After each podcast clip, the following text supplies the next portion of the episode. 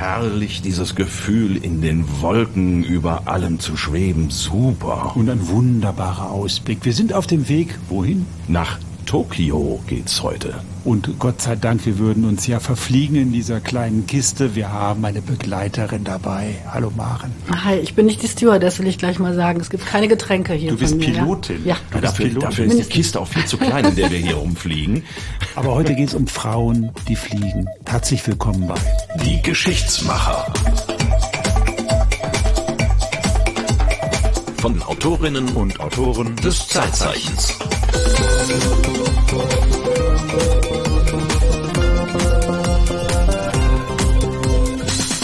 Na, heute geht's in luftige Höhen, aber vorher müssen wir erst noch mal zurück aufs Wasser. Da war man nämlich das letzte Mal unterwegs. Und der Herr Rössler muss Abbitte leisten. Ich werde es nie wieder falsch sagen.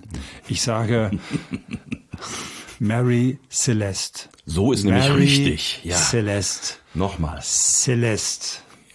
Genauso wie man auch nicht Cessna sagt, sondern Cessna. So sieht's aus, jawohl. So, und darauf hat uns, hat uns ein aufmerksamer Hörer hingewiesen, und zwar völlig zu Recht. Und deswegen wollen wir jetzt und für alle Zeiten bekennen, wir werden in jeder Folge, die wir über dieses Geisterschiff noch einmal machen werden, werden wir das auf jeden Fall richtig aussprechen. Also vielen Dank Mary für diesen Hinweis. Selbst. Wir freuen uns auch, wenn wir Fehler machen, wenn ihr uns schreibt. Denn das ist wichtig. Genau. Schreiben, Kommentare hinterlassen und vor allen Dingen auch Bewertungen hinterlassen auf den Plattformen, auf denen ihr unterwegs seid. Bei Spotify oder bei Google oder wo auch immer ihr den Podcast abruft, die Geschichtsmacher. Hinterlasst uns bitte Sternchen, wenn euch dieser Podcast gefällt. Das hilft dann nämlich dem Algorithmus weiter, das anderen Leuten auch vorzuschlagen. Und dann haben wir mehr Zuhörer und wir können noch viele weitere Folgen von diesem Podcast produzieren. Wir wollen, dass unsere Hörerzahlen richtig abheben.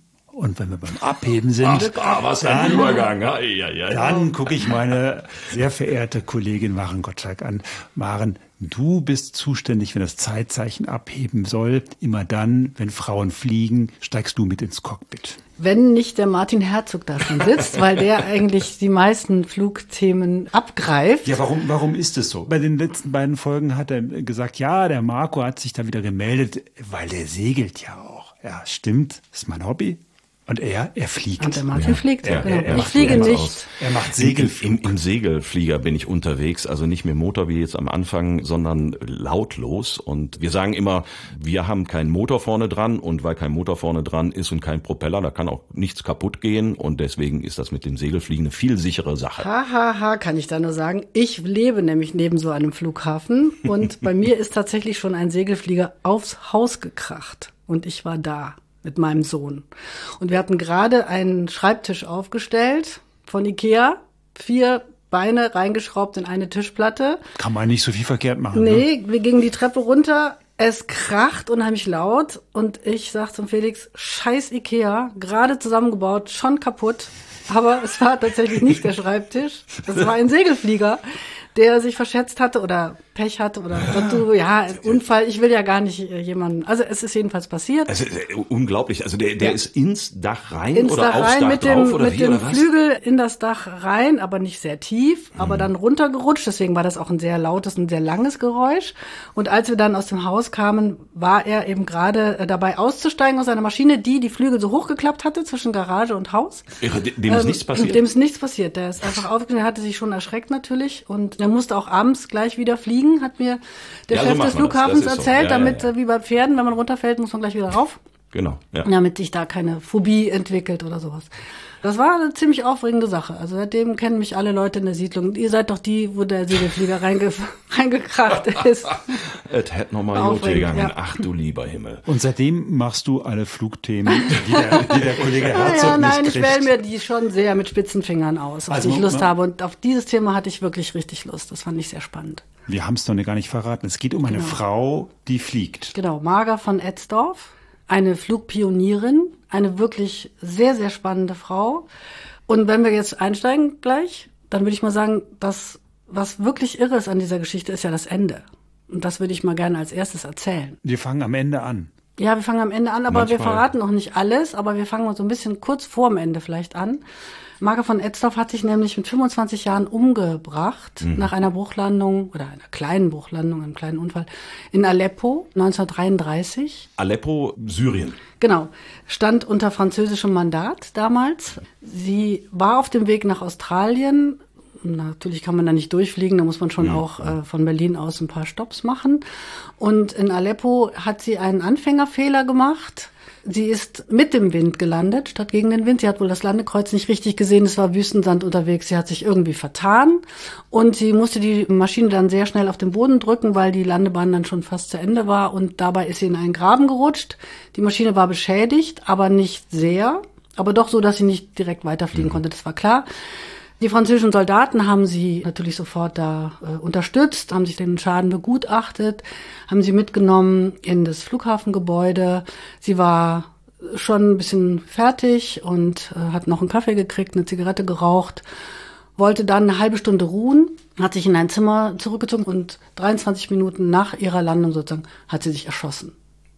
Weiß man warum? Weil also diese, die Landung kann es ja nicht gewesen sein. Die also Bruchlandung hat ja nun gut überlebt. Wir verraten auch am Ende warum, aber man hat lange gerätselt warum. Und die erste Theorie war die, dass man sagte, ja, die Marga von Etzdorf, die hat tatsächlich öfters Bruchlandungen gemacht. Die galt sogar schon als Pechmarie, so ein bisschen in der Fliegerinnen-Szene.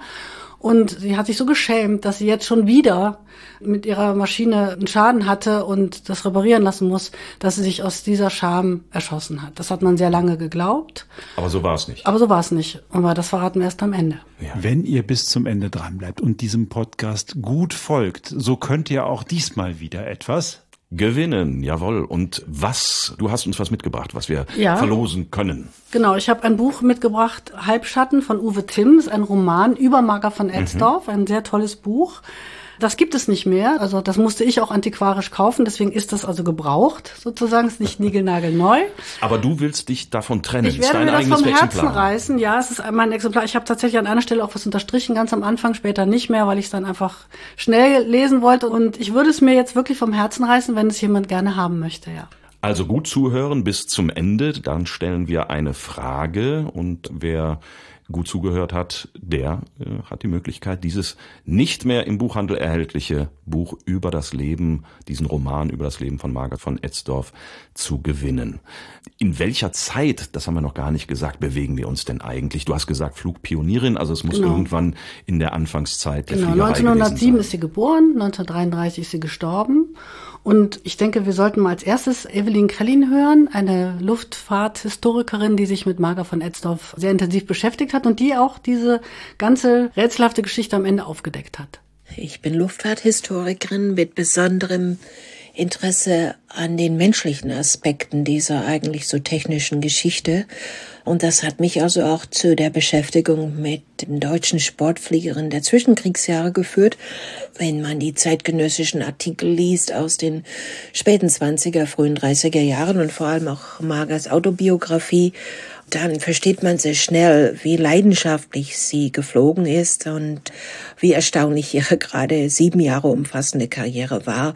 Allein schon der Fakt, dass es ihr gelungen ist, also als einzige Frau jemals überhaupt in, zu dieser Zeit eine Anstellung als zweiter Führer, also als Co-Pilotin bei der Lufthansa zu erreichen, das war sensationell. Wir befinden uns in den zwanziger Jahren. Das Kerlefliegen, daran hat man sich schon gewöhnt. Der Erste Weltkrieg wurde auch schon als Luftkrieg geführt. Aber Frauen in der Luft waren damals Exoten. Noch was Besonderes. Ja, genau.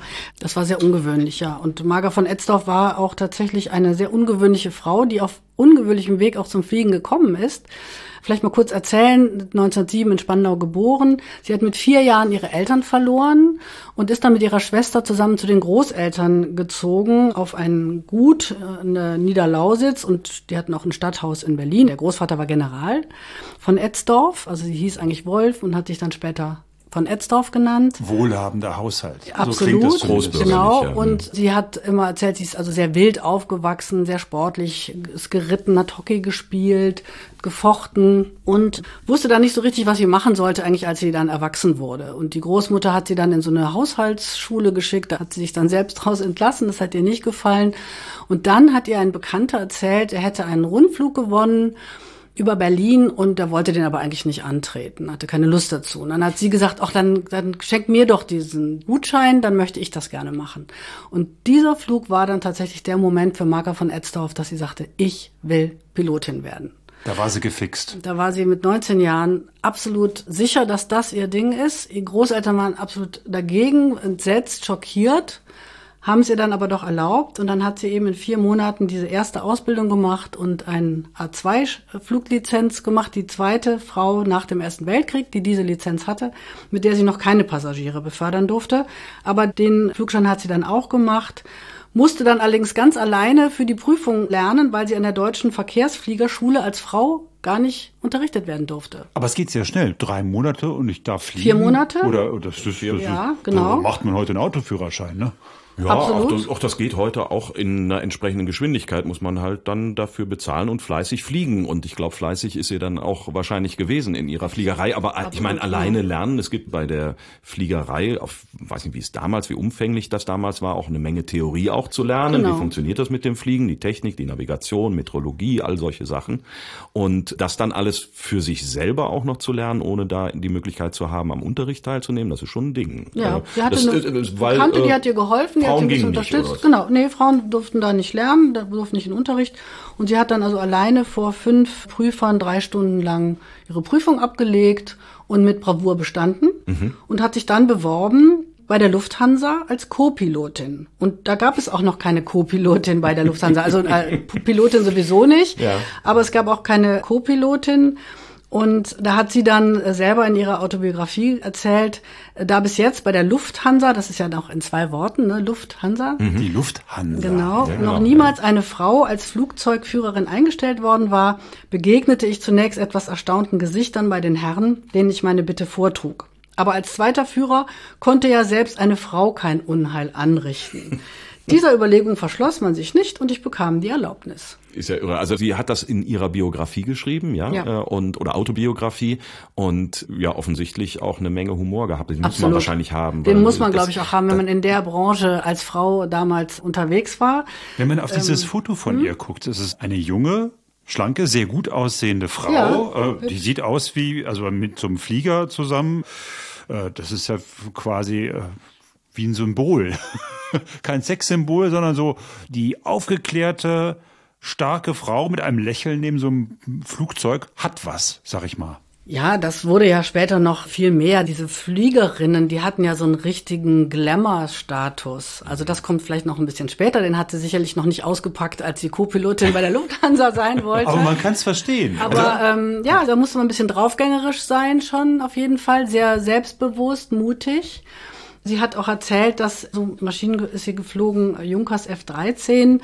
Da waren vier Passagiere in der Kabine. Sie saß vorne mit dem Piloten frei, ne, oben offen. Und wenn die Passagiere sich also hinterher bedankt haben für den Flug, das machte man dann noch persönlich bei dem Piloten und beim Co-Piloten, dann haben sie immer den vielen Dank den, den Herren für diesen tollen Flug. Dann hat sie immer gesagt, dann hat sie so einer tiefen Stimme und sie war ja auch so vermummt mit Kappe und Brille, mhm. äh, ja, ja, sondern sich so bedankt oder nur so äh, geräuspert, damit man nicht merkt, dass sie eine Frau ist. Also das war eher, also sie hat das sich, fand sie ganz sie, witzig. Sie hat sich wirklich versteckt als ja, Frau. Ja, genau. Sie hat sich also da das war nicht versteckt. So dieses irgendwie, äh, ich bin eine Frau, ich will das trotzdem, sondern ich bin eine Frau, ich schummel mich irgendwie durch, dass ich als als Kerl gelte. Nee, das will ich nicht sagen. Ich, schon, ich bin eine Frau und ich will das trotzdem, aber ich bin stolz, wenn die mich loben und ich muss jetzt aber nicht schon gleich sagen, hahaha, ich bin übrigens eine Frau gewesen. Also der Schritt, der kommt, oder ich bin's, der kommt erst später, sondern sie hat dann sozusagen noch gedacht, guck an, ne, die loben mich und wissen gar nicht, äh, wer ich eigentlich bin. Aber wie muss man sich das vorstellen? Also sie ist Co-Pilotin gewesen in dieser Junkers F dreizehn. Das ist auch so ein, so ein Wellblechflieger, wie man die später viele kennen vielleicht die U zweiundfünfzig, die alte Tante Ju, die hier auch vor ein paar Jahren noch immer über Köln gekreist ist. Das diese war, so ein, war relativ groß, da die, passen ja mehr da passen als vier Leute rein. rein. Ja, ja, genau. Okay. Das war auch eine dreimotorige und das war eine, eine einmotorige Maschine, aber eben in diesem lustigen Wellblech-Design, was man so kennt. Und da saßen die eben vorne im Freien und dann ist die auch so richtig im Linienbetrieb geflogen. Genau. Also wohin, wo, von wo nach genau, wo ist man sind, da so geflogen? Die sind geflogen von Berlin nach Breslau und von Berlin nach Stuttgart und nach Basel. Das mhm. waren die Strecken, die Marga von Etzdorf mitgeflogen ist oder als Co-Pilotin begleitet hat. Sie hat dann noch eine Ausbildung als Kunstfliegerin gemacht. Hat ihr nicht gereicht. Hat ihr nicht gereicht, genau. Als Co-Pilotin. Als Kunstfliegerin. Und da waren ihre Spezialitäten Loopings und Rückenflug. Und bei ihrem ersten Rückenflug, da hat sie doch echtes Muffensausen gekriegt, weil sie merkte, sie hatte sich nicht gut genug angeschnallt, nicht fest genug angeschnallt und rutschte dann in den Gurten etwas nach unten. Die Gurte rutschten runter auf ihre Unterarme sozusagen. Und das und dann Herz ist man in die ja, Hose wahrscheinlich. Das Herz in die Hose wahrscheinlich und dann ist man ja auch nicht mehr so wahnsinnig beweglich mit den Armen und da hat sie mal so richtig Schiss gekriegt, aber sie konnte die Situation retten. Segelflugausbildung hat sie dann mhm. auch noch gemacht. Marga von Etzdorf hat das dann auch beschrieben in ihrer Autobiografie. Und dann kam der große Augenblick, der erste Alleinflug. Ich glaube, dass es wirklich im Leben eines Fliegers kaum einen größeren und spannenderen Moment gibt. Wenn man dann wirklich so weit ist und plötzlich allein in der Maschine sitzt, einsam sich selbst zwischen Himmel und Erde überlassen, dann ist das doch ein etwas seltsames Gefühl. Und wie sich das anfühlt, habe ich dann Heike Käferle gefragt. Das ist die Vorsitzende der Vereinigung Deutscher Pilotinnen, also heute. Und die hat mir das auch beschrieben. Ich denke, das kann jede Pilotin und jeder Pilot. Das ist einfach schon alleine gelassen zu werden, ohne dass einer neben einem sitzt und notfalls noch eingreifen kann. Das ist schon also sehr beeindruckend. Und das erlebt man ja dann irgendwann, weil man nennt es ja Freifliegen. Und das kommt dann nach einer gewissen Anzahl von Flugstunden. Und das vergisst man nicht.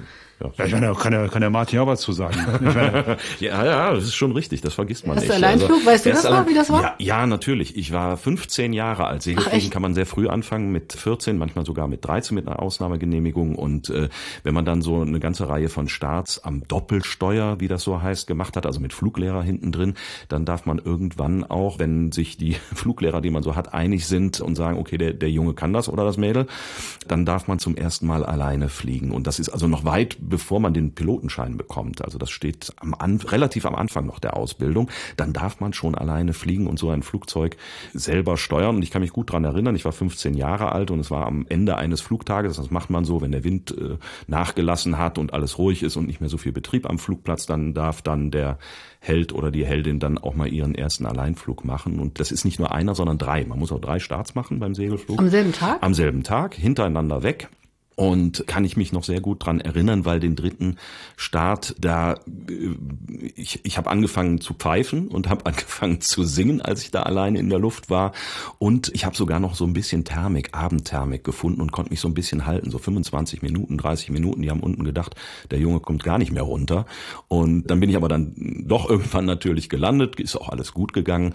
Und äh, im Segelflug hat man da noch die Tradition gehabt, dass man erstens mit einem Distelstrauß begrüßt wird, der wird einem dann kräftig in die Hand gedrückt, damit man dann in der Hand das Gefühl für das Steuern des Flugzeuges kriegt, für den Steuerknüppel. Ach, echt? Und anschließend wurde man über die Tragfläche gelegt und ordentlich vertrimmt. Da wurde der Hosenboden langgezogen und dann kriegte man Haue, von jedem einen Schlag auf den Hintern, damit man da auch das Gefühl im Hintern bekommt für die Thermik. Das muss man nämlich spüren im Hintern. So war damals die Regel. Ich glaube, heute macht man das nicht mehr. Das ist komplett abgeschafft. Ja, das, das, das gibt's, glaube ich, seit einigen Jahren nicht mehr. Damals war das noch raue Sitte. Ja, mhm. Aber man war natürlich stolz, dass man es geschafft hat. Ich war, war mega stolz. Männerbünde, also, kann ich da nur sagen. Also die, Mädels, die Mädels wurden auch über die Tragfläche ja? gelegt. Nein, okay. Martin war da so ein S M-Club. Das war der, S- der, der S M-Club Merzbrück. Der S M-Fliegerclub war das, ja. ja genau. Aber, also ich, meine, ich weiß, ich habe keine Ahnung, aber machen heute eigentlich Frauen auch genauso oft den Flugschein, wie, wie das die Kerle machen? Ich kann es bei den Motorfliegern nicht sagen. Ich glaube, da ist die, die, die, der Anteil, äh, ist der Anteil höher bei den Motorfliegern. Es ist immer noch eine Männerdomäne. Es ist eine Männerdomäne. Es fangen relativ viele Mädels an. Es fangen gleich viele Mädels an, die Ausbildung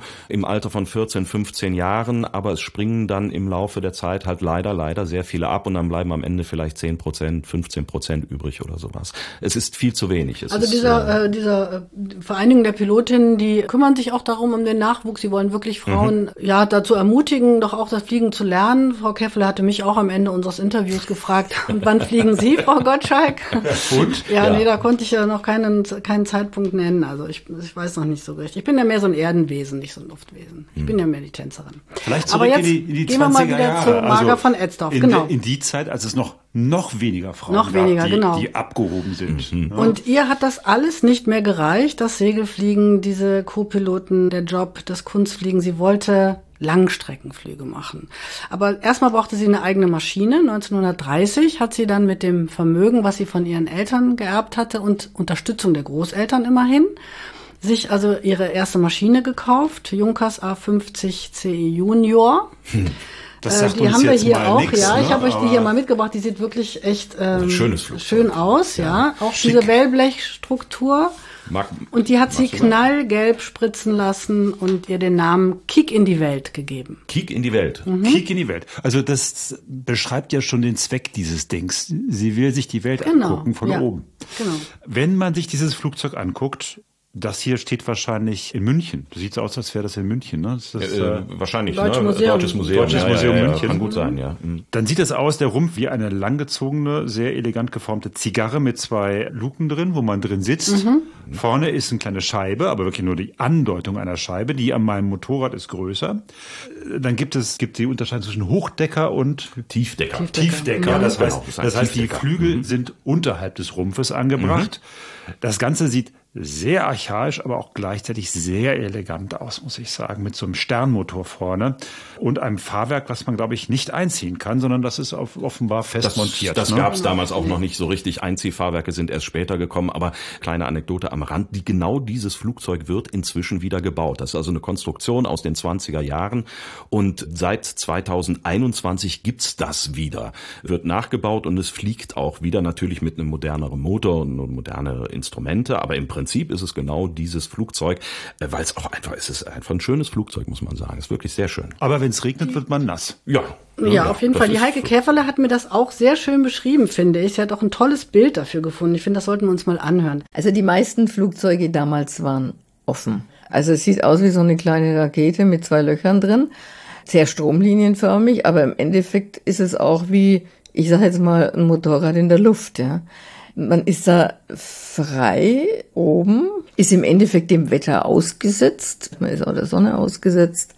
Es war ja ein Tiefdecker, es war ja kein Doppeldecker, also da gab es überhaupt nichts, was Schatten gespendet hat. Und da musste man sich dann auch gut schützen gegen die Sonne. Ja? Also Sonnencreme gab es auch nicht so, konnte man sich dick irgendeine Fettcreme aufs Gesicht schmieren, ja, vielleicht noch ein bisschen Tücher draufkleben, damit das Gesicht nicht verbrennt. Ja, aber alles im Offenen, im Freien, und das war kein Zufall tatsächlich. Also am Anfang ging es nicht anders, aber später war es dann tatsächlich so, dass man, auch als es möglich war, dass man die Piloten in ein voll verglastes Cockpit gesetzt hätte, hat man es erstmal eine ganze Weile nicht gemacht, weil man gesagt hat, nein, der Pilot, der muss den Elementen ausgesetzt werden, der muss die Elemente spüren und muss dann eben die Sonne und den Wind und den Regen auf der Haut spüren, sonst kann dann das Flugzeug nicht richtig fliegen. Das war so damals die der Glaube. Mhm. Und dann hat man irgendwann festgestellt, nö, geht auch ohne. Ja. Aber als Marga von Etzdorf eben da auch bei der Lufthansa und dann eben auch später mit dieser Junkers geflogen ist, da war eben noch alles offen. Ja, man sieht das auf den Fotos sehr cool, wie die da, diese Kappe, die sie da anhatte, diese ganz enge Fliegerkappe, mhm. mephistophelisch, sagte die äh, Frau Krellin einmal.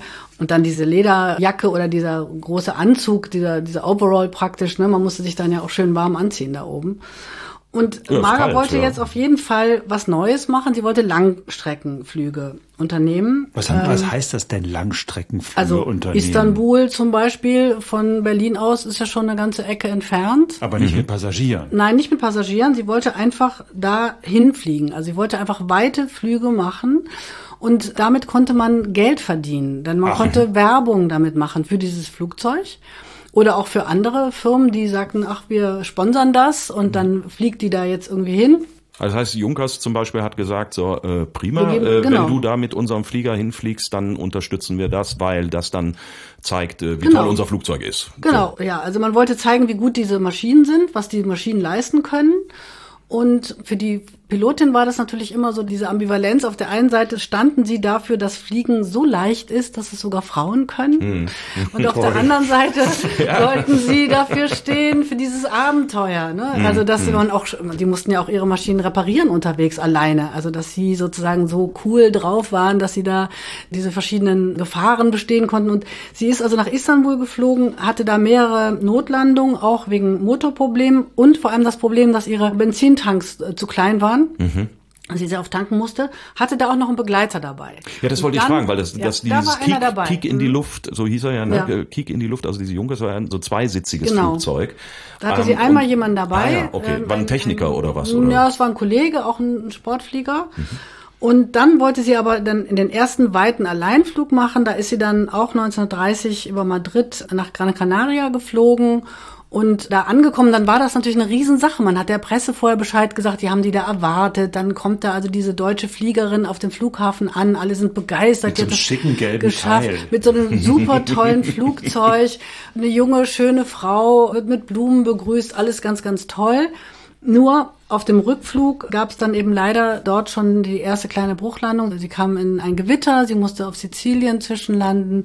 Am nächsten Tag ist sie gestartet. Hat dann eine Mauer gerammt und dann war die Maschine so kaputt, Kiek in die Welt, dass sie mit der Eisenbahn, also sowohl die Pilotin als auch die Maschine mit oh ja. der Eisenbahn zurückkam. Und das war natürlich sehr traurig. Und äh, ja. Ähm, das heißt, diese Langstreckenflüge sind nicht so, ich setze mich in diesen in meinen Kiek in die Luft mhm. und dann starte ich, was ich, in Berlin und dann lande ich in Istanbul, sondern ich muss über mehrere Zwischenstationen genau. mehrfach zwischenlanden und dann irgendwie genau. gucken, dass ich da hinkomme. Ich muss tanken, ich muss vielleicht auch was reparieren. Ne? Ich muss also auch übernachten. Die Flugzeuge zu der Zeit, die waren schon relativ zuverlässig, aber natürlich auch noch nicht so, wie, wie das heute der Fall ja. ist. Also das war schon also wenn man nach Istanbul will, wenn man nach Istanbul will, wie oft muss man da landen? Ja, also offensichtlich, du hast gerade gesagt, die Tanks waren zu klein, also wahrscheinlich irgendwie alle dreihundert, vierhundert Kilometer Luftlinie. Da sind schon bis Istanbul, ich weiß nicht, wie viele tausend Kilometer das sind, aber da muss man schon eine, eine Menge Zwischenstopps einlegen. Und warum die überhaupt diese Fernflüge gemacht hat, also dass das sozusagen ihr neues, auch finanzielles Lebensmodell war, sozusagen damit Geld zu verdienen, das erzählte Frau Krellin sehr schön, finde ich. Für Frauen dieser Ära waren Fernflüge nach zumeist exotischen Zielen die einzige Möglichkeit fliegerischer Betätigung, da sie ja von einer Anstellung in der kommerziellen Luftfahrt nahezu vollständig ausgeschlossen waren. Also ab und zu gab es mal einen Job als Vorführmannequin, also als Fliegerin bei einem Flugzeughersteller, wo man dann interessierten Kunden die Leistungen des Flugzeugs zeigen konnte, aber Dieses, diese Jobs waren so rar und wenn man wirklich unabhängig fliegen konnte, dann waren diese Fernflüge die einzige Option und mit deren erfolgreicher Absolvierung konnte man das Talent nachweisen und man hatte damit dann auch die Möglichkeit, mit Flugzeugfirmen wie zum Beispiel Junkers oder Klemm zusammenzuarbeiten, die einem Flugzeuge zur Verfügung stellten, vielleicht auch logistische Hilfe. Man konnte Werbeverträge abschließen, wie zum Beispiel für Hautcremes oder Fotoapparate. Elli Beinhorn hat das zum Beispiel sehr viel gemacht. Und es gab natürlich dadurch dann auch die Möglichkeit, die nächsten fliegerischen Projekte zu finanzieren. Elli Beinhorn, auch so eine Fliegerin? Ja, die war tatsächlich genauso alt wie Marga von Etzdorf, ist im selben Jahr geboren, wurde allerdings hundert Jahre alt, hm. nicht nur fünfundzwanzig. Und die beiden waren, ja, die kannten sich natürlich gut. Sie waren irgendwie Freundin, aber auch Konkurrentin. Auf die Konkurrenz kommen wir gleich vielleicht nochmal zu sprechen. Elli Beinhorn hat auch spektakuläre Langstreckenflüge gemacht, hatte weniger Bruchlandungen, galt nicht als Pechmarie, hat also so ein bisschen glücklicheres Leben gehabt. Und ich fand das sehr interessant. Die beiden wollten sich auch treffen in Bangkok mal, was dann nicht geklappt hat und haben dann später gemeinsam ein Interview gegeben im Radio. Im Rauchsalon der Bremen, des äh, Ozeandampfers Bremen, wurden sie dann befragt. Und das war so ganz spannend, das so zu hören, wie die beiden unheimlich nett miteinander umgingen. Schon so, ach Elli, ach Marga, schön dich zu sehen, ich bin so froh. Und gleichzeitig ist aber unterschwellig auch doch immer diese Konkurrenzsituation da. So, ja, dass die Marga dann, bevor die Elli kam, noch sagte, ja, die Elli hat ja nach mir das Fliegen gelernt und die war zwei Jahre nach mir in Afrika und so. Also das also war, war schon, ja, Zickenkrieg in der Luft. So ein bisschen, sagen wir mal, mit Samthandschuhen ein bisschen diese diese Konkurrenz auch ein bisschen ausgelebt. Das ist Warum? Weil die so auf Wettbewerb ausgerichtet waren von der Persönlichkeit oder weil das einfach Notwendigkeit war, weil die sich äh, um die Werbeverträge, Sponsorverträge prügeln mussten? Oder? Das erzählt äh, Frau Krellin eigentlich sehr, sehr gut. Ich glaube, das sollten wir sie erzählen lassen. Deutschland hatte in den Zwischenkriegsjahren zwar wirklich nur eine gute Handvoll von Frauen, die wirklich zu fernen Zielen aufbrechen wollten oder in der Tat aufgebrochen sind. Aber diese Fernziele, die waren natürlich in ihrer Auswahl begrenzt. Es gab nur immer jeweils eine Fliegerin, die die erste sein konnte bei der Umrundung von Afrika, oder die, die erste war, die nach Australien oder Japan geflogen ist. Für die zweite war da wirklich nichts mehr zu gewinnen. Der Druck, ein interessantes Ziel zu finden, dann den Flug dorthin zu organisieren und zu finanzieren mit allen aufwendigen Vorbereitungen, die dafür notwendig waren, und dann das Ziel tatsächlich auch als erste zu erreichen. Also dieser Druck war immens. Und nicht zu vergessen, es waren ja nicht nur deutsche Fliegerinnen, die zu diesen exotischen Zielen aufgebrochen sind. Es waren also auch Fliegerinnen aus anderen europäischen Ländern, vor allem aus Frankreich und England.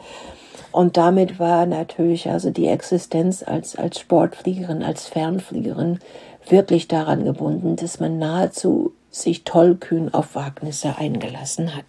Tja, und dieses tollkühne Einlassen von Marga von Etzdorf war dann der Flug nach Tokio. Das war ihr großes, großes Ding. Ja. Warum Tokio? Das weiß ich nicht, wie sie auf Tokio kam. Das war das sehr heißt, weit weg. Weit, weit weg. Weit, ja. Ja, und sie war auch die erste ja. Frau, die alleine nach Tokio geflogen ist. Es gab eine Engländerin, die hat das auch vorher schon vorgehabt, ist aber nicht alleine geflogen, hatte jemanden dabei. Und sie ist eben ganz alleine geflogen, zehntausend Kilometer in elf Tagen. Jetzt muss man sich ja eine riesen Logistik dahinter vorstellen. Ja. Wahrscheinlich braucht man Ersatzteile irgendwo, die schickt man wahrscheinlich schon mal vor. Man überlegt sich wahrscheinlich vorher, wo man zwischenlanden will. Ja, man braucht Karten, man braucht Geld natürlich. Dann muss man überall so Überflugsgenehmigungen einholen. Erstmal, man muss sich in diesen Ländern ankündigen, wo man landen will, damit ja die Bescheid Funk, wissen. Ne, wo man mal genau, eben anfragen kann oder genau, so. Genau, muss man viel noch, also wahrscheinlich vorher vieles telegrafieren, wahrscheinlich mhm. auch noch mit Post verschicken. Also es dauerte Monate, so etwas vorzubereiten. Das war wirklich eine Riesensache.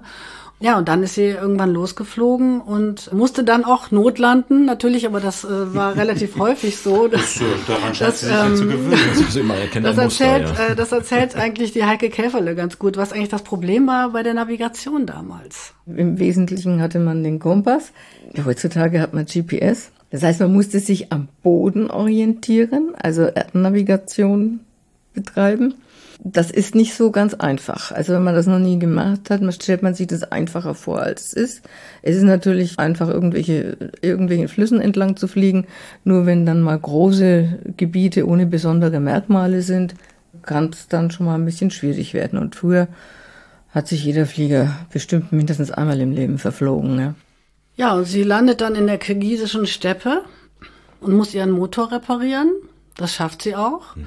Und dann erzählt sie später am Radio. Da ist sie wirklich auch alleine unterwegs. Da ist sie ganz alleine Komplett unterwegs. Alleine genau. unterwegs. Das mhm. heißt, sie muss eben alle Reparaturen dann auch eben genau. selber machen. Die muss wissen, wie das Ding die funktioniert. Die muss wissen, wie das funktioniert, mhm. genau. Und, ähm, in der naja, und sie macht dann, Steppe gibt's ja wahrscheinlich auch keinen Junkers-Vertreter, der sagt, guten nee, Tag. Auf gar keinen Fall. Sehr viele Kirgisen, die ihr dabei zugeschaut haben. Mhm. Und äh, das hat sie eben später dann im Radio, und dazu hat man das ja auch gemacht, um hinterher Vorträge zu halten, Radiovorträge oder Artikel zu schreiben oder eben Vorträge vor Menschen, um damit Geld zu verdienen. Da hat sie dann aus diesen ganzen eigentlich traurigen Notlandungen tolle Geschichten gemacht. Also gerade diese kirgisische Steppe, die dann erzählt, wie die Menschen da in Fellen gekleidet, breitknochige Gesichter, so beschreibt sie das, da vor ihr standen und ihr zugeguckt haben und aber sehr freundlich waren und sie natürlich mit denen nicht reden konnte. Der Journalist im Radio fragte, ja, aber hatten die denn keine Angst vor diesen Menschen? Die konnten ja mit denen nicht reden. Und dann sagt sie, nein, reden konnten wir nicht, aber die internationale Sprache, der, der Zeichensprache, die äh, konnten wir natürlich miteinander. Also das ist, wird unheimlich aufgebauscht.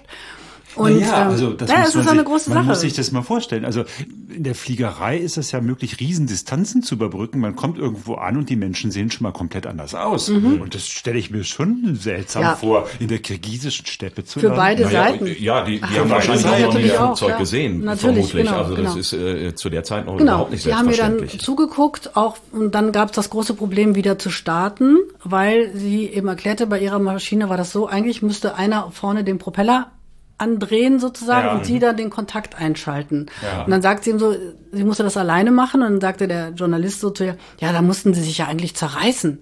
Und dann, ja, das hätte ich gemusst, aber da ich das nicht konnte, musste ich wie ein geölter Blitz äh, zwischen äh, Propeller und Kontakt einschalten, hin und her flitzen, bis es dann geklappt hat. Sie hätte es ja auch einem Kirgisen in netter Zeichensprache mal erklären können. Ja, vielleicht, ne? aber ja. das hat sie nicht gemacht. Also wäre ja vielleicht geschreddert worden. Also ne? so, ein, so ein Propeller anreißen, das ist auch nicht ganz leicht erstens, aber man muss also wissen, wie das geht, und vor allen Dingen muss man auch da eben sehr schnell sein, weil so ein Propeller dreht sich schnell, und da gab es auch nicht nur einen Unfall. Also das ist ja. keine einfache Sache, weswegen man dann irgendwann halt auch ein, eine Zündung entwickelt hat, wo man das vom Cockpit aus selber ja. machen konnte. Mit äh, dem Anlasser. Mit dem Anlasser, wo es dann eben auch so ging natürlich, ja. Okay, aber sie genau. musste doch richtig kurbeln. Sie musste, und sie genau, musste das wusste sie aber teilen. Natürlich auch, wenn man alleine losfliegt, dann weiß man das ja auch, dass einem das wahrscheinlich mal blüht, dass mhm. man alleine starten muss. Das hat sie ja auch dann geschafft. Aber wie gesagt, das gehört alles dazu, dass man das erzählt und dass man sich da auch als Heldin zeigt. Und das ist so der, dieser Glamour-Status dieser Fliegerinnen auch, den wir brauchen. Der, der, das ist der Vorläufer dieser Lichtbildvorträge aus den fünfziger und sechziger Jahren. Absolut. Da ja, war das ja das, die Vorträge, die es heute ja auch noch gibt. Ja, ja, aber mit den, in den fünfziger, sechziger Jahren konnten so, so Helden wie Rollo Gebhardt, Weltumsegler, der konnte damit Geld verdienen, dass er einen Lichtbildvortrag irgendwo hielt. Bei Seglern kenne ich mich besser aus als bei Fliegern. Äh, wir sprachen drüber. Ist aber, aber, aber da, hat Moment, er, klar. da hat er dreitausend Leute in so eine Stadthalle reingekriegt mhm. und jeder hat dafür bezahlt. Und wahrscheinlich ist das da, hat das da auch so funktioniert. Die Marga von Etzdorf hat zweihundert Vorträge gehalten über ihre mhm. Tokio-Reise. Also ich meine, damit kann man dann schon auch ganz gut sein Auskommen erwirtschaften. Klar. Und hat sie, ähm, hat sie, hat sie auch Fotos gezeigt oder oder hat sie nee, wirklich Fotos äh, konnte man glaube ich nicht erzählt davon genau. Und sie ist dann der gestartet. Sie hat dann noch erzählt, dass die Kirgisen alle auf ein Haus auf das Dach gestiegen sind, um dabei zuzugucken, und dass sie das ganz toll fand, dass das Haus nicht zusammengebrochen ist.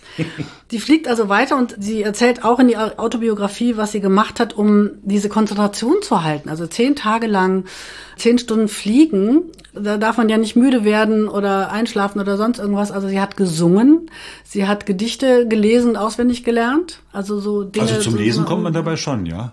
Naja, vielleicht mal so, also vielleicht ja, mal so zwischendurch. Ein Roman, äh, glaube ich, eher nicht, aber mal, nee, aber ein paar mal so Zeilen, ein paar Zeilen und dann zu, zu äh, memorieren, sozusagen, sich dann zu wiederholen. Ähm, dann musste sie ja zwischendurch auch mal wieder runter zum Tanken. Und dann hat sie es eben tatsächlich geschafft, genau dort in Tokio anzukommen, wo sie also hin wollte. Und da schreibt sie dann auch sehr schön in ihrer Autobiografie: Noch hundert Meter, dann sind wir aus den Wolken heraus. Und genau an der Stelle, an der ich herauszukommen hoffte.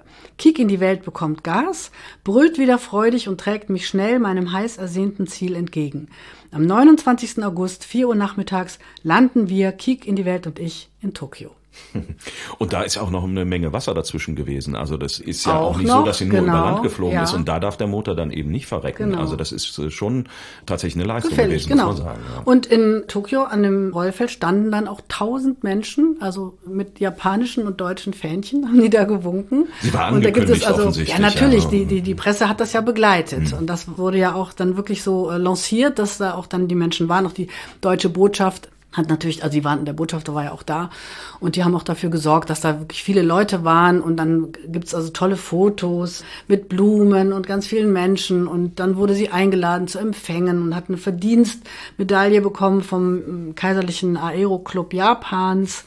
Also ähm, also das ist ja so eine interessante Verquickung. Thrill. Wir haben eben von Sponsoring und Werbeverträgen mhm. gesprochen, aber letztendlich ist sie natürlich dann auch eine Symbolfigur und eine Botschafterin dann auch für für Deutschland und für, genau. für Inter genau, deswegen haben die das ja auch mit Freundschaft und solche Dinge gewesen. Ne? Genau, sie ist sozusagen eine deutsche Botschafterin, ist nicht die Luft gekommen. Und das hat also einen wirklich einen riesen Wirbel gegeben. Sie wurde dann rumgereicht von einem zum anderen. Man hat also viele glamouröse Sachen dort gemacht. Und sie hat auch ein paar Tage mal richtig Ferien gemacht, hat sie gesagt, mal in der Sonne gelegen und einfach nichts getan und äh, mal den Rest des Körpers bräunen können, nicht nur das Gesicht. Es gibt, und, es gibt äh, Fotos von ihr, da, da dachte ich erst, das wäre Dreck, aber das ist wahrscheinlich total verbranntes total Gesicht. Verbranntes Sonnenverbranntes Gesicht, ne? Gesicht, ja. Also du hast ja eben schon gesagt, Sonnencreme gab's nicht. Nee, genau. Man und schmiert sich dick mit Fett schmiert ein. Schmiert irgendwas ne? rein, genau. Aber die Haut hat wirklich richtig gelitten, das sieht man schon auch. Also die ist richtig sonnenverbrannt. Ja, aber es war doch auf jeden Fall der Höhepunkt ihrer Karriere, und leider auf dem Rückflug hat es wieder nicht so gut geklappt. Erstmal hatte sie Probleme in China, ist sie lange wegen kriegerischer Verwicklungen dort, konnte sie gar nicht weiterfliegen, musste erstmal da ein paar Monate bleiben in China, da gab es einen Mandschurei-Konflikt. Und dann ist sie über Bangkok abgestürzt aus achtzig Metern Höhe. Ui. Und das war wirklich sehr dramatisch. Die Fotos, ich habe sie leider nicht gesehen, aber ich habe sie beschrieben bekommen, von diesem kleinen Blechhaufen, dieses Kiek in die Welt. Mhm. Da hat man sich wirklich gewundert, dass da irgendein Mensch noch lebend rausgekommen ist. Was, was war der also, Grund? Was ist passiert? Weiß man noch? Äh, es war kurz nach dem Start. Der Motor hat einfach versagt. Mhm. Es ist gestartet, der Motor, nichts mehr, zack. Abgestürzt. Das Ende von Kiek in die Welt. Genau, Kiek in die Welt war komplett kaputt und sie hat gesagt, also er war komplett, sie nur zum Teil kaputt. Also man, man merkt das ja auch an den Zitaten. Sie vermenschlicht dieses Flugzeug ein bisschen. Ne? Mhm. Ich und Kiek und die Welt genau, sind wieder unterwegs. Freund. Wir haben mhm. es gerade geschafft mhm. irgendwie. Ne? Und er heult nochmal lustig auf. Ja, ähm, genau. Ich kann mir das auch vorstellen, dass man... Das ist ja auch, man, man hat ja so noch so eine Bindung. So an. eine Bindung da. Natürlich. Und jetzt, jetzt ist Kiek in die Welt ist... Mein erstes Auto. Entschuldigung, man hat natürlich eine Bindung an auch ein technisches Gerät, wenn man damit viel unterwegs ist. Was, ja. Was war dein erstes Auto? Ein Polo. Ein Polo. Ein gelber. Ein gelber, ja, guck mal, gelb auch. Ja, schau an. Ja, auf ja, jeden man, Fall war das äh, wirklich ziemlich dramatisch, weil sie war wirklich, sie hat sich an den Wirbeln verletzt. Also sie musste auch ein paar Monate mhm. noch liegen dann äh, in und Siam. In Bangkok. In Siam, genau, hat sie noch gelegen und bis sie wieder nach Hause reisen konnte. Ärztliche also, Versorgung war da aber gegeben und alles wohl gut. Gegeben, und denn sie konnte danach ja ganz normal auch wieder weiterleben und war, also jetzt, sie musste eine Zeit lang noch Korsett tragen. Das hat sie noch erzählt. Das fand sie natürlich nicht so schön. Und ist dann aber auf dem Landweg dann wieder nach Deutschland zurückgekommen. Ja, sie hat dann für die letzte Strecke hat sie sich noch eine Maschine geliehen, mhm. um doch um so zu tun, als ob. Ja. Nein, das wussten die Leute natürlich schon. Okay. Und was sie da gemacht hat, das war vielleicht nicht so ganz so glücklich. Sie hat sich einen Anzug aus Schlangenleder nähen lassen. Sie kam dann in Berlin an, im es Schlangenleder. Sind, es sind andere Zeiten. Ich meine, es ja, ist, wir, sind ja auch noch, wir sind ja auch noch jenseits von Flugscham. Ja, ja aber, die, aber die Menschen haben es damals tatsächlich auch in Deutschland als Arroganz ähm, bezeichnet. Ach, ach tatsächlich, ja. Okay. Das hat ihrem Image ein bisschen geschadet, dass sie da, also sie hätte eher sozusagen demütig im Zug ne, nach Hause mhm, kommen das mhm. sollen. Aber das hat sie eben anders machen wollen. Und das hat man ihr dann doch durchaus vorgeworfen, dass sie da arrogant und so ein bisschen äh, ja so aufgetreten ist. Naja, auf jeden Fall war dann natürlich die Situation für sie sehr schwierig, wieder einen neuen Vertrag, einen neuen Sponsor, ein neues Flugzeug zu bekommen. Also das war schon eine richtige Krise nach dieser, mhm. dieser Rückkehr. Auf der einen Seite dieser tolle Erfolg, die erste Frau allein nach Tokio. Und dann gleichzeitig haben die Leute überlegt, ja, geben wir der jetzt nochmal eine Maschine. Mhm. Weil sie auch so eine Pechmarie ist. Sie hieß dann schon wirklich Pechmarie, das war dann schon ihr Spitzname, ja. Wobei man ja sagen muss, es war ihr Flugzeug, sie hat es bezahlt. Wie, wie sieht's denn um ihre Finanzen aus? Also sie kommt aus einem großbürgerlichen Haushalt, sie hat ja offenbar auch dann geerbt. Ja, aber sie hatte das Geld natürlich dann schon in ihre erste Maschine gesteckt, was sie geerbt hatte. So teuer war Kiek in ja, die Welt. Ja, genau, ja, ja. Also, oder so mittelgroß war das Erbe, würde ich mal sagen, je nachdem, wie man es betrachtet. Klar. Sie hatte dann, glaube ich, wirklich das Problem, erstens, wie komme ich jetzt wieder auf die Erfolgsspur und auch, wie bekomme ich jetzt ein neues Flugzeug? Also sie hatte kein Geld, um sich ein neues Flugzeug zu kaufen. Die braucht, wollte okay. schon einen, einen Sponsor haben und sie hat dann wirklich sehr, sehr lange verhandeln müssen, um dann von der Firma Klemm mhm. ein Flugzeug zu bekommen. Das hatte dann ja schon eine, eine kleine Kabine, mhm. das war nicht mehr ganz offen. Hast du ein Bild da? Ja, habe ich. Klemm haben wir, das ist jetzt allerdings Elli Beinhorn hier in dem Klemm, hier ist es. Die Konkurrentin. Die Konkurrentin. Die flog genau, auch da sieht man Klemm. Vorne, genau. Ah, das ist aber schon, das sieht aber schon voluminös groß aus. Sieht schon ein bisschen anders aus, genau, als Kiek in die Welt, ja. Ja, das ist glaube ich auch ein Viersitzer, wenn ich das richtig sehe. Ja, und, aber da ist sie äh, auch alleine. Sie hat sich dann überlegt, sie wollte dann gerne äh, wieder einen spektakulären äh, Flug machen. Sie wollte eigentlich nach Kapstadt und hat dann aber erfahren, dass Elli Beinhorn dahin fliegt. Und dann die war das, genau, und dann war das eben vom Tisch, das konnte sie dann nicht machen, dann hat sie sich überlegt, sie fliegt nach Australien. Ja, und das sollte ihr nächster großer Coup werden. Ja, und dann ist eben in Aleppo gestrandet bei der ersten Zwischenlandung und hat sich dort erschossen. Und jetzt kommen wir nochmal auf den Punkt, warum hat sie sich das Leben genommen? Sicherlich war die Scham darüber, dass sie wieder ihr Flugzeug beschädigt hat, wobei das konnte man reparieren, das war kein richtiger, fertiger Bruch. Die war sicherlich da, aber es gab eben noch einen ganz dramatischen anderen Grund. Und den hat Evelyn Krellin dann entdeckt, indem sie in den Archiven vom Auswärtigen Amt nochmal recherchiert hat mhm. und einen Brief gefunden hat. Marga von Etzdorf hatte in ihrem Flugzeug erstens diese automatische Maschinenpistole der Marke Schmeisser, mit der sie sich erschossen hat, die hätte sie schon mal gar nicht dabei haben dürfen. Man durfte gar nicht so eine Maschinenpistole... Oder, nein, oder? Man durfte nach dem Versailler Vertrag ins Ausland nicht mit so einer Waffe fliegen. Also da hätte sie eine Genehmigung für haben müssen. Die hatte Weil sie es eine militärische so Maschinenpistole genau. ist. Okay. Warum genau. hatte sie überhaupt eine Waffe dabei? Ja, das ist ja die, die große Frage, die wir jetzt aufdecken. Sie hatte Munition dabei, sie hatte einen Waffenkatalog dabei, sie hatte Preislisten dabei, sie hatte eine Kamera und Filmrollen dabei. Aha. Und jetzt diesen ganz, ganz verräterischen Brief von Ernst Heimann, der für die Rüstungsfirma Hähnel gearbeitet hat und den du jetzt bitte mal vorliest.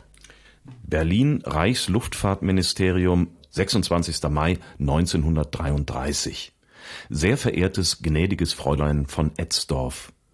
Wie versprochen übermittle ich Ihnen hiermit eine Maschinenpistole Schmeisser Modell achtundzwanzig, zwei Kaliber neun Millimeter mit einem Magazin zu zweiunddreißig Schuss und hundert Patronen.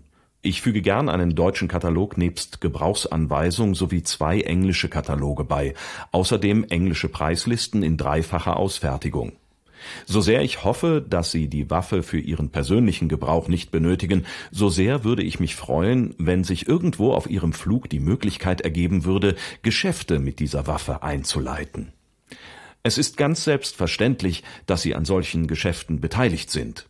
Ich verbleibe in der Hoffnung, gelegentlich von Ihnen zu hören. Mit vielen Grüßen und aufrichtigem Glück ab, Ihr ganz ergebener... Ernst Heimann. Ja. Ernst Heimann, ja.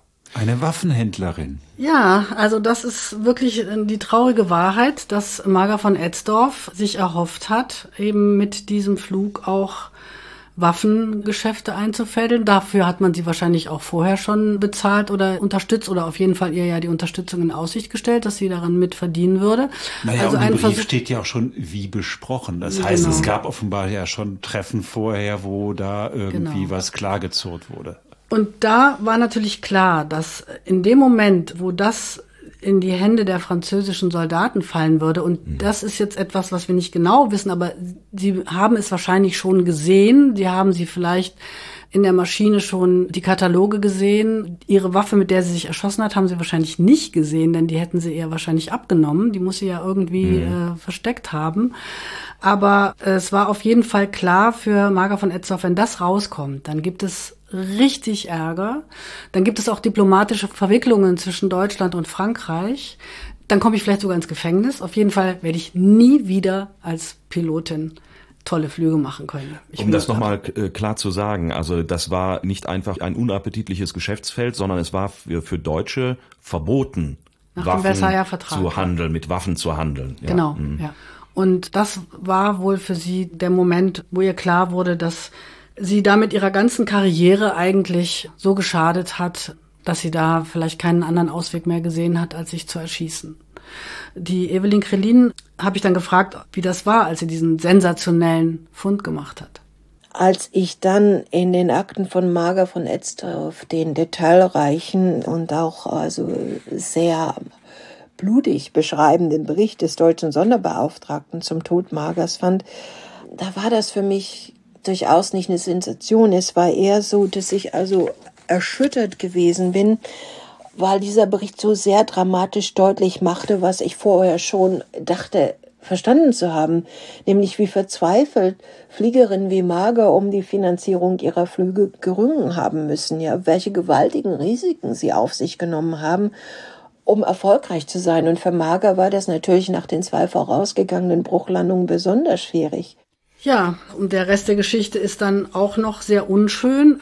Die Diplomaten der Franzosen, der Deutschen haben miteinander verhandelt, dass es Stillschweigen gibt. Das äh, hieß dann im Auswärtigen Amt, äh, gibt es eine Notiz, da steht drauf, dem Andenken der Fliegerin wird am besten gedient werden, wenn die Erörterungen über ihren tragischen Tod nicht wieder aufgenommen werden. Also man sagte, da wollen wir jetzt mal Deckel drüber. Mhm.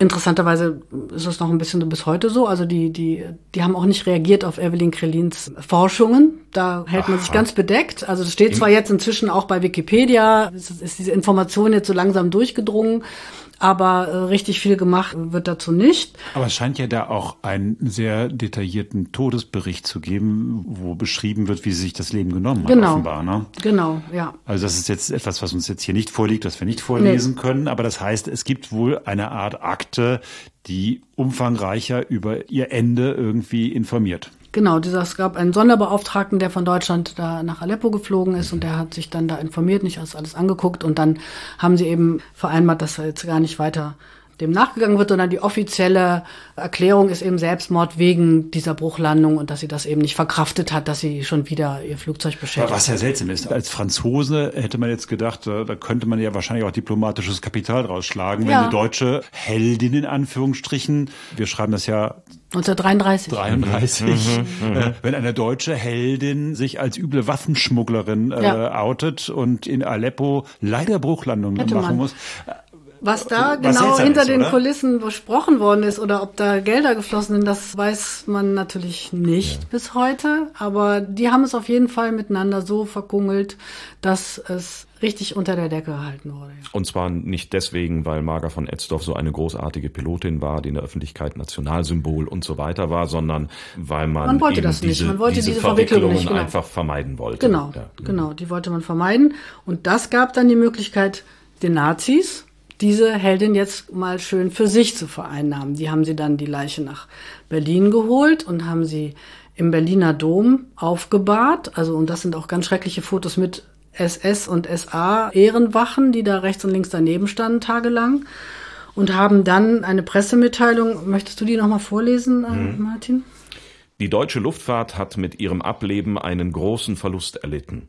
Sie war eine unserer tüchtigsten und besten Fliegerinnen. Trauernd steht das deutsche Volk an der Bahre dieses willensstarken, anspruchslosen, bescheidenen, liebenswerten Menschen. Über allem stand ihr ein Leitstern, der Welt da draußen Respekt beizubringen vor Deutschland. Wir ja, schreiben wann im Jahre neunzehnhundertdreiunddreißig? Nach der Machtübernahme? Mai, genau, Ende Mai, Mai oder ja. Anfang Juni, ich weiß nicht genau, achtundzwanzigsten Mai war ja der Todestag. Und damit haben sie sie komplett vereinnahmt, ne, für den, das, den Heldenmythos sozusagen, diese Fliegerin. Ähm, Respekt die ja vor Deutschland, also die wirklich, Formulierung ist ja auch interessant. Ja, ja. also äh, schlimme Geschichte finde ich, wie sie dann benutzt wurde und das hätte ihr auch überhaupt gar nicht gefallen. Also mit den Nazis hatte sie eigentlich nichts äh, am Hut. Das wäre meine Frage gewesen, wie waren denn die Verbindungen zum Nationalsozialismus während ihres Lebens? Also eigentlich hat sie sich mit denen überhaupt nicht gut gestellt. Aber die Rüstungsfirma und der Herr Heimann war tatsächlich auch N S D A P-Funktionär und insofern hatte sie da natürlich schon eine geschäftliche Anbindung gemacht. Aber sie hätte diese Art von Trauern steht das deutsche Volk, also das hätte ihr nicht gefallen, das war nicht ihre Art, sich selbst zu sehen. Da, da gab es ja, weil, weil, blöde Frage, weil ja. uns das nicht gefallen würde oder weil es wirklich Indizien dafür gibt, dass sie ganz anders gedacht hat? Ja, wenn man ihre Autobiografie liest, denke ich, und die hat sie natürlich auch als junger Mensch, ich meine, sie war fünfundzwanzig. Klar. Aber sie war eher eine sportliche Heldin, würde ich mal sagen. Also sie hat das geliebt, dieses Fliegen, aber sie hat sich nicht gesehen als eine nationale, dieses Pathos der Nazis, das, das wäre nicht ihres gewesen. Aber ich glaube, sie nicht. wollte einfach fliegen, sie wollte damit Geld verdienen, sie wollte weit, sie wollte diese Langstreckenflüge machen. Und, und da war es ähm, ihr vielleicht auch egal, ob ja, sie sich mit den Falschen einlässt, genau, weil, weil, sie da, weil sie da ganz egoman an, an sich und ihre Ziele gedacht genau, hat. Genau, moralisch was? ist das auf jeden Fall sehr, also oder gar nicht zwiespältig, moralisch ist es völlig daneben, was sie gemacht hat, um diesen Flug nach Australien zu finanzieren, vielleicht Waffengeschäften. Vielleicht, vielleicht verständlich, aber, aber in ja, der Tat... Ja, man kann Sachen manchmal verstehen, es, aber nicht entschuldigen. Schatten, wirft es einen Schatten auf ihr Leben. Absolut, ja. So muss man sagen. Genau, es wirft einen Schatten auf ihr Leben, aber der Schatten, den die Nazis dann sozusagen noch daraus machen, finde ich, der gibt dem Ganzen nochmal so einen Dreh, der eigentlich nicht zu ihr gepasst hat. Und ich finde dann eigentlich so zum Schluss vielleicht nochmal den Satz, den sie auf ihrem Grabstein stehen hat, den hat sie sich selber ausgesucht. Ach, mit ja. fünfundzwanzig? Den hat sie selber ausgesucht. Sich denn mit vorher fünfundzwanzig schon, einen Grabspruch aus? Ich weiß nicht, wann sie das wem gesagt hat, jedenfalls wusste man, das war der Spruch, so, der so, auf ihrem Grabstein so soll stehen sollte. Hat sie, genau, da heißt, der Flug ist das Leben wert. Das ist ja etwas, was Piloten, Pilotinnen auch sehr bewusst eingesetzt haben, weil es ist ja vielleicht auch deswegen der Grund, dass sie das schon im Alter von fünfundzwanzig Jahren wussten, was auf ihrem Grabstein stehen sollte, weil es schon immer noch so war, es ist eben nicht Fliegen wie heute gewesen, sondern es ist noch die Anfangszeit der Fliegerei gewesen, immer noch. Die Flugzeuge waren einigermaßen sicher, aber so sicher waren sie dann auch nicht. Und die vielen Brüche, die sie da hingelegt hat, sprechen ja auch davon, dass das ganz schnell gehen konnte, wie zum Beispiel eben in Bangkok, wo sie dann monatelang im Krankenhaus lag und ihr Kiek in die Luft nur noch ein, ein Haufen Blech war.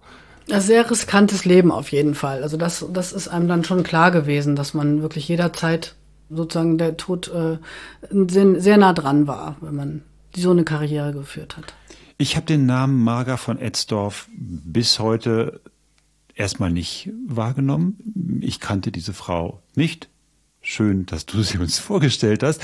Es gab aber ja schon sehr berühmte Fliegerinnen. Die Elli Beinhorn zum Beispiel mhm. ist sehr berühmt gewesen. Die hat auch hundert Jahre gelebt. Deren Name ist mir auch irgendwie schon mal geläufig. Das habe ich schon mal gehört. Die hat auch, glaube ich, viele Bücher geschrieben. Marga von Etzdorf ist so ein bisschen in Vergessenheit geraten. Auf jeden Fall, ja. Wegen ihres unrühmlichen Endes vielleicht? Naja, oder? Das kannte man ja so lange noch gar nicht, sondern eigentlich eher wegen dieser nur sieben Jahre Flugkarriere, würde ich mal sagen. Also weil sie einfach nur so eine kurze Zeit hatte, in der sie diese Flüge gemacht hat, dann diesen spektakulären Tokio-Flug, das war schon was Besonderes, darauf stößt man auch immer wieder, wenn man solche Chroniken durchliest, aber dann eben sehr früh gestorben, dann mit dieser Pechmarie, sag ich mal, mit dem Etikett, ist es halt jemand, der dann nicht so lange in der Geschichte so so lebendig im, im Bewusstsein der Menschen bleibt. Ja, und dann gab es natürlich eben Leute wie Elli Beinhorn, die dann weitergeflogen sind und weiter Rekorde gemacht haben. Und da hat man sich dann wahrscheinlich mehr dran orientiert. Und äh, ja, darüber ist dann wahrscheinlich Marga von Etzdorf in Vergessenheit geraten.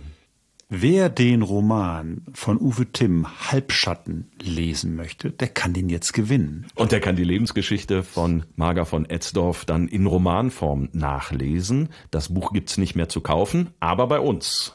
Und zwar, wenn ihr eine Frage richtig beantwortet und dann das Glück habt, unter den vielen, vielen Einsendern ausgelost zu werden. Um es nochmal ein bisschen attraktiv zu machen, es ist die Arbeitsgrundlage äh, unserer Kollegin Maren Gottschalk. Das heißt, die hat da eigenhändig Notizen reingemacht. Steht aber ein falscher Name drin. Nein, das das ich, aber ich habe es ja auch antiquarisch gekauft. Ja, ja, ich habe also, da vorne was unterstrichen. Du, also es, Na, meine es gibt Notizen habe ich, die sind nicht da drin alle. Also, Nein, also später, wenn wenn die Kollegin zu größerer Berühmtheit noch äh, gekommen ist, als sie ich eh kann meinen Namen ist, noch reinschreiben, dass ich auch damit gearbeitet habe. Dann, dann wird dieses Buch natürlich unschätzbar wertvoll werden. Die Arbeitsgrundlage für das Zeitzeichen von Maren Gottschalk. Über diese junge Frau, die ihr Leben ließ für die Fliegerei. Jetzt musst du die Frage noch stellen. Genau, was ist die Frage, die dazu beantwortet werden muss? Die stellst du jetzt. Okay. Wo ist Marga von Etzdorf notgelandet auf dem Weg nach Tokio? Also wir freuen uns auf eure Post. Und zwar unter kontakt at diegeschichtsmacher punkt de. Wenn ihr da hinschreibt, dann erreicht ihr uns und kriegt mit ein wenig Glück diesen wunderbaren Roman. Wenn euch diese Folge der Geschichtsmacher gefallen hat, dann sagt es allen Pilotinnen und Piloten. Bruchpiloten und Freunden der Fliegerei und der Lüfte in allen Dimensionen. Langstreckenfliegerinnen. Jawohl. Und wenn es euch nicht gefallen hat, dann sagt es bitte uns. Aber bitte auch nur uns. Unter der eben schon genannten Kontaktadresse w w w punkt die geschichtsmacher punkt de findet ihr alle Möglichkeiten, um mit uns in Kontakt zu treten. Und wir freuen uns auf eure Post, auch auf kritische Anmerkungen, Fehler, die wir machen. Ich sage noch einmal Mary Celeste. Ja, jetzt ist aber genug Mary mit der Selbstzüchtigung. Celeste. Und ich sage noch einmal Dankeschön an Maren Gottschalk. Sehr gerne. Herzlichen Dank. Schön, Spaß dass du da warst. Euch. Prima. Dann hören wir uns bald zu einer neuen Folge. In vierzehn Tagen gibt es die Geschichtsmacher wieder und wir freuen uns auf euch und auf eure Post und vor allen Dingen auf eure Sternchen, die ihr hoffentlich uns vergebt. Sternchen und Blümchen und was man da so alles verteilen kann auf euren Internetplattformen, Podcatchern oder wie auch immer ihr uns hört. Tut uns den Gefallen, wir freuen uns. Tschüss. Oder wie sagt man unter Fliegern? Hals- Glück. und Beinbruch. Hals- Klassisch und Beinbruch. Klassisch, ja, sagt ich dachte so. Glück ab. Ja, das ist die etwas ältere Variante. Heute eher, eher Hals- und Beinbruch. Also ich sag Glück ab. Gut, dann Glück, Glück auf, Glück ab und immer ein laues Lüftchen unterm Rumpf. Tschüss. Tschüss. Tschüss.